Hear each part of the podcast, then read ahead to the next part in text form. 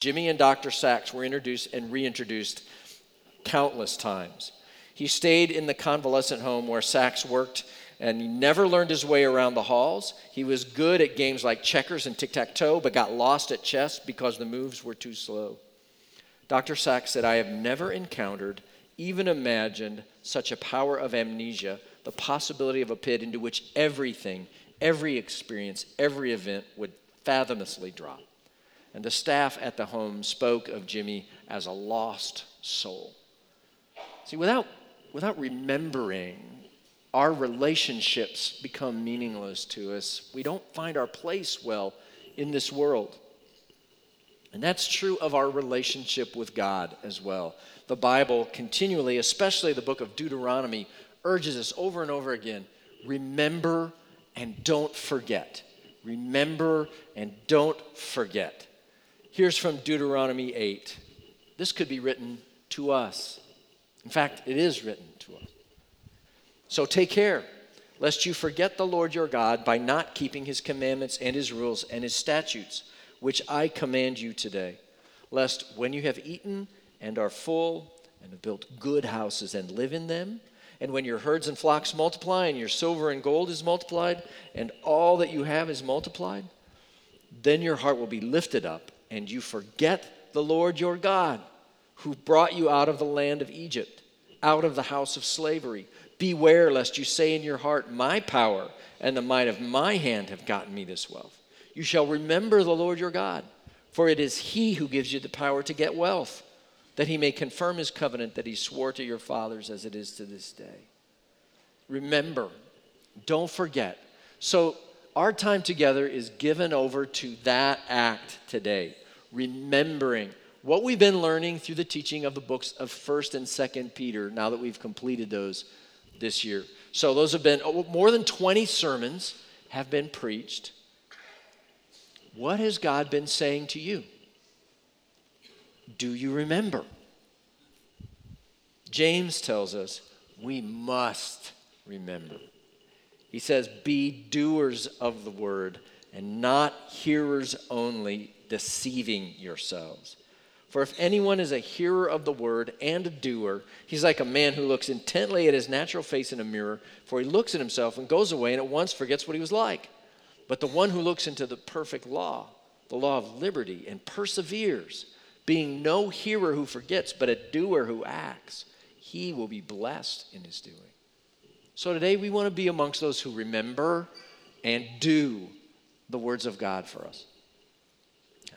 We'll look through these sh- two short letters and be reminded of what the Spirit has been saying to us as a church family and to you personally. And we'll read sections from 1st and 2nd Peter and review some of the main teaching that's been involved in these books. And then we'll have some interspersed songs of worship. And those will be chances for you to, to express your love for God. Um, it'll be a chance, if you choose to, just to sit quietly where you are, to look at the scriptures that God's pressing on your memory, and to consider what it is God wants you to carry out of this room today from, from these studies. So if you choose to sit or to kneel and to pray or to look at the pages of the scripture during these worship songs and times of reflection, that's okay. That's why we're here today. Now, if, if you're a guest or if you haven't been with us through 1st and 2nd Peter, uh, the exercise for you is not in remembering as much as it is in, in hearing for the first time, listening to what God is saying to you today through the teaching of 1st and 2nd Peter. I, I hope that'll be of value for you today. So, if you would open your Bibles to 1st Peter, we'll start there first. Let me pray for us. So, Lord, help us now to hear your word and be reminded of that which you are calling us to do and be as your people. Help us not be hearers only. Uh, but I pray your spirit today would do his good and beautiful work to remind us, even to convict us of that which you are saying to us so that we might walk in it gladly and love you back for the good love, the great love that you've shown to us. And we pray this in Christ's name. Amen. All right, First Peter, right out of the blocks, he starts by describing the shape of the saving love of God for us. Verse 1 of First Peter. Peter, an apostle of Jesus Christ, to those who are elect exiles of the dispersion in Pontus, Galatia, Cappadocia, Asia, and Bithynia, according to the foreknowledge of God the Father, in the sanctification of the Spirit, for obedience to Jesus Christ, and for sprinkling with his blood. May grace and peace be multiplied to you. Blessed be the God and Father of our Lord Jesus Christ. According to his great mercy, he has caused us to be born again to a living hope through the resurrection of Jesus Christ from the dead, to an inheritance that is imperishable, undefiled, unfading, kept in heaven for you, who by God's power are being guarded through faith for a salvation ready to be revealed in the last time.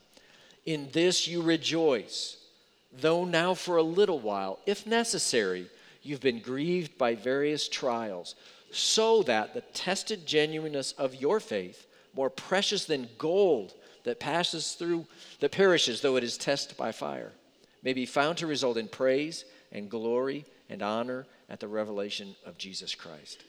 So Peter starts with this amazing, rich description of how it is that God has loved you and saved you to a relationship with Himself. Um, it's as though Peter's holding up this picture of our sa- salvation and just says, Look at how awesome this is. Okay? This is the foundation for his whole writing. This message of hope, this gospel, this good news. And it's like a waterfall of descriptors. L- listen back through it again with me. First, in the first verses 1 and 2, it's the work of the whole Trinity the foreknowledge of the Father, the sanctification of the Spirit, the shedding of the Son's own life blood. It's an expression in the next two verses of God's mercy. He says, We're born again to a living hope through Jesus' own resurrection. It brings us an inheritance that's imperishable, undefiled, unfading, kept in heaven by God for us, as our faith is being guarded by God's own power. Down in verse 6, he says, It's greater than our many trials. It's more precious even than gold. It's why we love him in verse 8 and believe in him and rejoice in him. It's the very salvation of our souls. In verse 10, the prophets pointed us to it.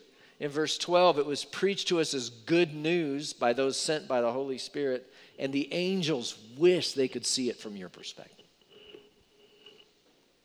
And even though this glorious chain of salvation, it's ours now, it waits to be fully revealed in heaven. Peter's telling us the best is yet to come. In 2 Peter, he's going to write these words. You'll remember them. According to his promise, we are waiting for new heavens and a new earth in which righteousness dwells. What do we get to inherit? We'll inherit it all an entire new earth, entire new heavens inhabited by God Himself. So, whatever the cost of following Jesus, Peter is going to say, because of this, this salvation, it's worth it. So, very worth it. And because of that, we love and believe and rejoice in Jesus. Now, Peter's going to describe this same amazing good news, this gospel, in the second chapter. This is beautiful. Listen closely to it. Jesus committed no sin, neither was deceit found in his mouth.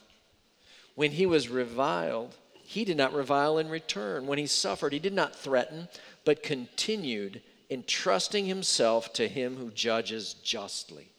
He himself bore our sins in his body on the tree, that we might die to sin and live to righteousness. By his wounds you have been healed. For you were straying like sheep, but now have returned to the shepherd and overseer of your souls. So this morning, before anything else, we just want to step back and see how rich, how wide and long and high and deep is the love of God for us. So that, that's how Peter starts his letter right? That's how he starts it. He says, uh, This is how much and how you are loved by God. And he says something interesting in the eighth verse of the first chapter. He says, Though you have not seen him, you love him. And, and after what he's just said about how God loves us, how could we not, right? And that's a really, really good question. How do we love God back after he grants us such an inheritance as this? What shape should our love for God take? He says in verse 9 that of chapter 2, you're a chosen race, a royal priesthood, a holy nation, a people for his own possession, that you may proclaim the excellencies of him who called you out of darkness into his marvelous light. Just a couple verses later, he says, Keep your conduct among the Gentiles, among the nations, honorable, so that when they speak against you as evildoers, they may see your good deeds and glorify God on the day of visitation. See, we're to live lives that declare the excellencies of God to a watching world. So they see our good deeds and they glorify our God when He visits them. And those who would accuse us are silenced. It's important to reflect on that. How do you feel about your witness? in light of this? Do you speak of God's excellencies to your friends and family? Do you live an honorable life that points your coworkers to God?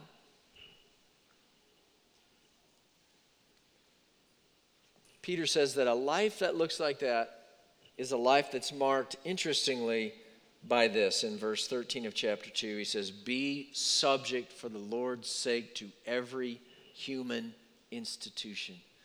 One of the primary marks of a life that declares the worth of God to the world is submission. Submission to that God and the authorities He's placed over it. He says, He tells servants to submit in chapter 2 Servants, be subject to your masters with all respect, not only to the good and gentle, but also to the unjust. For this is a gracious thing. When mindful of God, one endures sorrows while suffering unjustly. For what credit is it if, when you sin and are beaten for it, you endure? But if when you do good and suffer for it, you endure, this is a gracious thing in the sight of God. And So I wonder would your boss describe you like this? He tells the younger to submit to the elders in chapter 5. Likewise, you who are younger, be subject to the elders. Clothe yourselves, all of you, with humility toward one another, for God opposes the proud, but gives grace to the humble. Wonder, would our elders here describe you like that?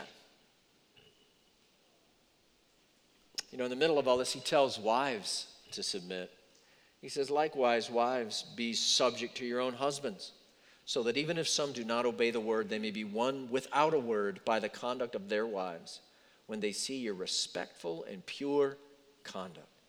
And Peter calls wives to be subject to their own husbands, continuing this kind of upside down thinking he's writing about. That this is a place of great influence. From the place of submission, God can use a wife to bring an unbelieving husband to faith in Christ. You know, we would think that the place of influence would be the top of the org chart, but he says it's the low place. It's from this place, this place of submission, that a believing wife yields tremendous spiritual influence. So, if you want to be in a position of great positive spiritual influence in your husband's life, ladies, Peter says, go to this challenging place, this place of submission. And from there, it's like a pedestal that displays your Christ like conduct.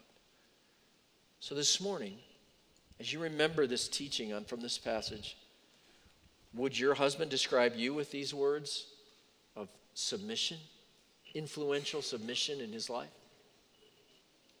Of course, then Peter turns and he addresses the husbands and he says um, several interesting things, but he must consider this really important because this is the only time in this letter that he addresses the, the people in positions of authority as it relates to submission. So he tells citizens to submit to their government, but he doesn't address government leaders. He tells slaves to submit to their masters, but he doesn't address the masters. Um, here, he calls wives to submit to their husbands, and he feels compelled to address the husbands. And so, brothers, remember well the words of Peter that are written to you. Here they are. Likewise, husbands, live with your wives in an understanding way, showing honor to the woman as the weaker vessel, since they are heirs with you of the grace of life, so that your prayers may not be hindered. Peter says we are to live with our wives in an understanding way, honoring them as heirs with us, so that our prayers won't be hindered. Brothers, would your wife say that she feels honored by you? Does God have work for you to do at home in these matters? Has He poked you when we taught through this passage and now you've conveniently forgotten it? Brothers, honor your wives as heirs with you in the grace of life so that your prayers will not be hindered. So, Peter is saying, trust God. Entrust yourself to God as Christ did and live in submission to the authorities he has placed over you, even if you have to suffer for it. And that's a large portion of what Peter has taught us that we should be willing to, even to suffer, to follow the ways of Christ. Look at chapter 3. Now, who is there to harm you if you are zealous for what is good?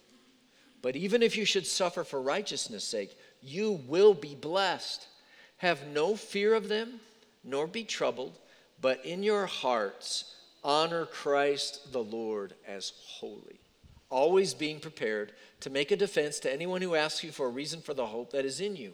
Yet do it with gentleness and respect, having a good conscience, so that when you are slandered, those who revile your good behavior in Christ may be put to shame. For it is better to suffer for doing good, if that should be God's will, than for doing evil. So he says, Don't fear anyone who causes, brings suffering to you because of your faith. Don't be troubled. Don't be afraid, because when we do let fear drive us, Christ is not Lord.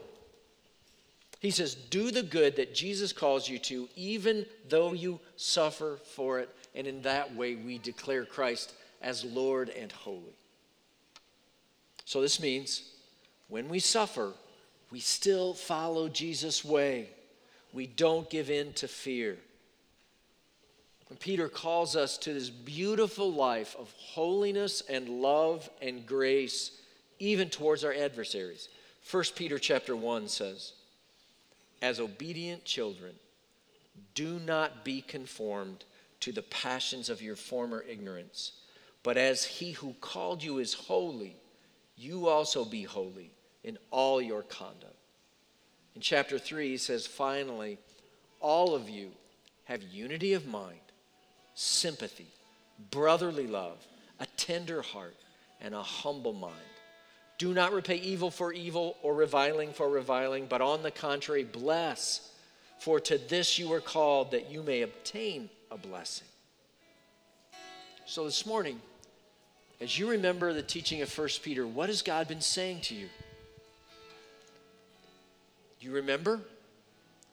Is it about your holiness or about the way you love his people that are in this room? Or the way you speak of Christ to those outside? Your trusting submission to those placed over you? Your willingness to suffer even for doing good? Your commitment to honor your bride? Let me give you just a minute to bow with me. And let's just seek God in prayer about these important matters from 1 Peter.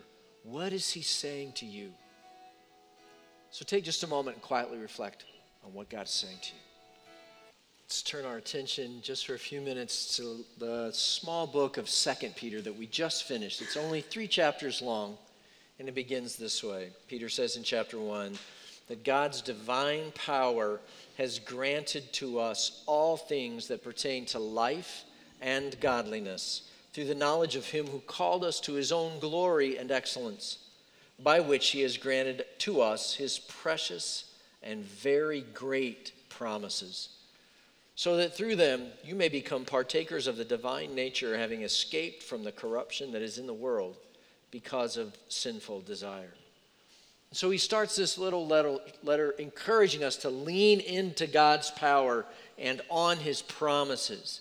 The life that he is going to call us to live is one of dependence upon God and on his amazing promises. Precious and very great promises, he calls them. And take hope in that. These very great promises are yours in Christ. And that's a good time to pause and say, what promises are you remembering and hoping in? Can you think of a promise in the scriptures that you can that you could recite you're claiming it so well that you're remembering before God on an ongoing basis? Peter says, those are our hope. We lean on those. He goes on and says, for this very reason, make every effort to supplement your faith with virtue and virtue with knowledge, and knowledge with self control, self control with steadfastness, and steadfastness with godliness, and godliness with brotherly affection, and brotherly affection with love. For if these qualities are yours and are increasing, they keep you from being ineffective or unfruitful in the knowledge of our Lord Jesus Christ. For whoever lacks these qualities is so nearsighted that he's blind, having forgotten that he is cleansed from his former sins. Therefore, brothers, be all the more diligent to confirm your calling and election. For if you practice these qualities, you will never fall. For in this way, there will be richly provided for you an entrance into the eternal kingdom of our Lord and Savior Jesus Christ. So, repeatedly, he says that we are to be diligent, that these are to be a top priority in, in our lives, living this kind of life, being these kind of people more diligent than dieting or working out or your morning coffee or scanning the deals on Prime Day or tracking scores on ESPN. He says, be diligent in this. Building these qualities into your life, they confirm your calling as a Christian. This is what real, authentic Christians look like. They're full of faith and virtue and knowledge and self control and steadfastness and godliness and brotherly affection and love. Peter promises us if you'll do these things, you'll never fall. You'll never fall away from the faith. And then he warns us about false teachers who are trying to trip us up and make us fall away. The second chapter is given over to that. Here's how it starts False prophets also arose among the people just as there will be false teachers among you who will secretly bring in destructive heresies, even denying the master who bought them, bringing upon themselves swift destruction. And many will follow their sensuality. And because of them, the way of truth will be blasphemed. So Peter is clear, right?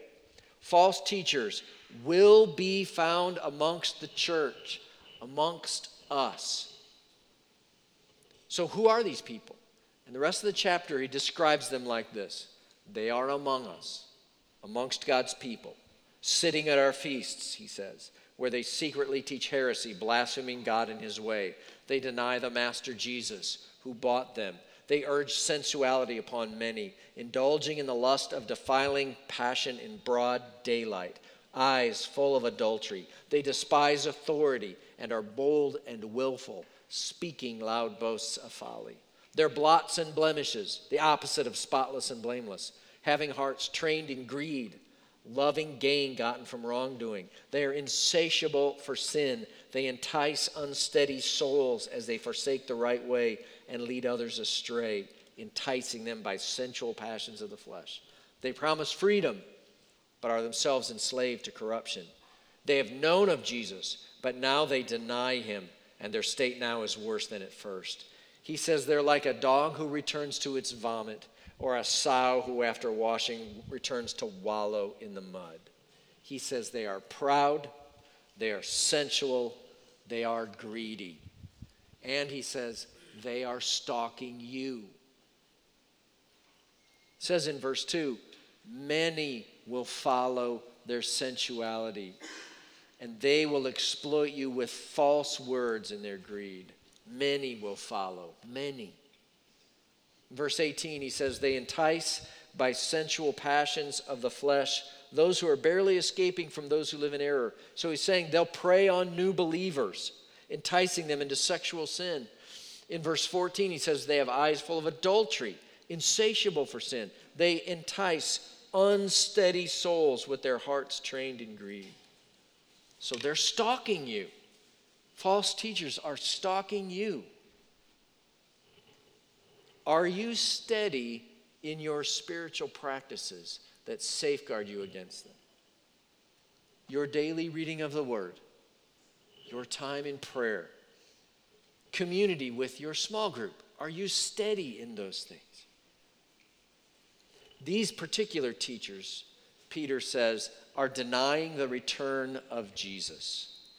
Says in chapter 3 Know this first of all, that scoffers will come in the last days with scoffing, following their own sinful desires. They will say, Where is the promise of his coming? For ever since the fathers fell asleep, all things are continuing as they were from the beginning of creation. And Peter then reassures us of the surety of Christ's promised return. He does it beautifully down in verse 9. He says, The Lord is not slow to fulfill his promise, as some count slowness, but is patient toward you, not wishing that any should perish, but that all should reach repentance. But the day of the Lord will come like a thief. And then the heavens will pass away with a roar, and the heavenly bodies will be burned up and dissolved, and the earth and the works that are done on it will be exposed. Since all these things are thus to be dissolved, what sort of people ought you to be in lives of holiness and godliness, waiting for and hastening the coming of the day of God?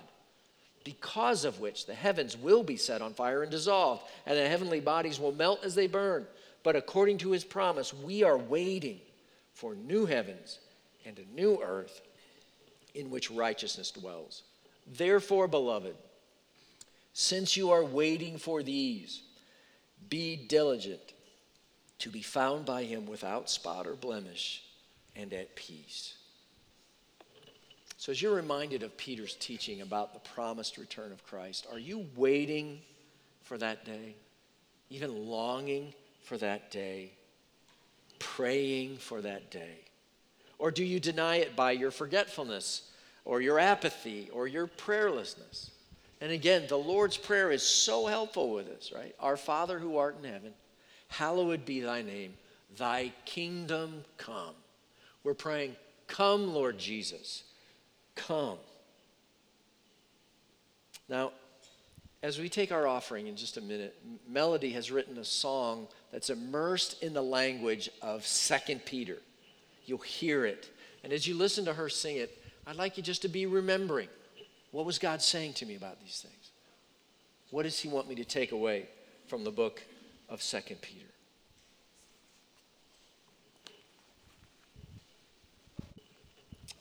Amen. So, first and second Peter. What do you remember God speaking to you about? Some of you've heard 20 sermons. What is God saying to you? What is He asking you to remember and not forget? To do. It's so important. Is there a verse that you need to commit to memory and carry with you in the days ahead? Listen again to the teaching of Deuteronomy. Only take care and keep your soul diligently, lest you forget the things that your eyes have seen, unless they depart from your heart all the days of your life. Make them known to your children and to your children's children. So let me invite you. We're going to bow together and just take a moment. What's your takeaway? If there's one great thing from 1st and 2nd Peter, maybe one from each book even, that you need to carry out of this room and build into your world, what would that be? Let's bow. We'll walk through those together. Lord, we, we pray today for ears to hear and faith to do. Pray, Lord, as, as we are here for the We hear the beauty of the gospel, the good news of salvation in Christ. And Lord, there, there are some here who've never bought into that. I pray you grant them faith even this day to cling to Jesus as Savior and Lord. And Lord, for those of us who do, that we would cherish that and live a life of love back at you. So, Lord, that may be for some of us submission in some arena where it's hard. And it may mean suffering and sorrow if we are faithful. God, grant us grace to be faithful and give us hope in the surety of Christ's return for these things. And Lord, now, um, give us clarity what we are to walk out of here and be different, live different about because of the teaching of your word in 1 Peter and 2 Peter.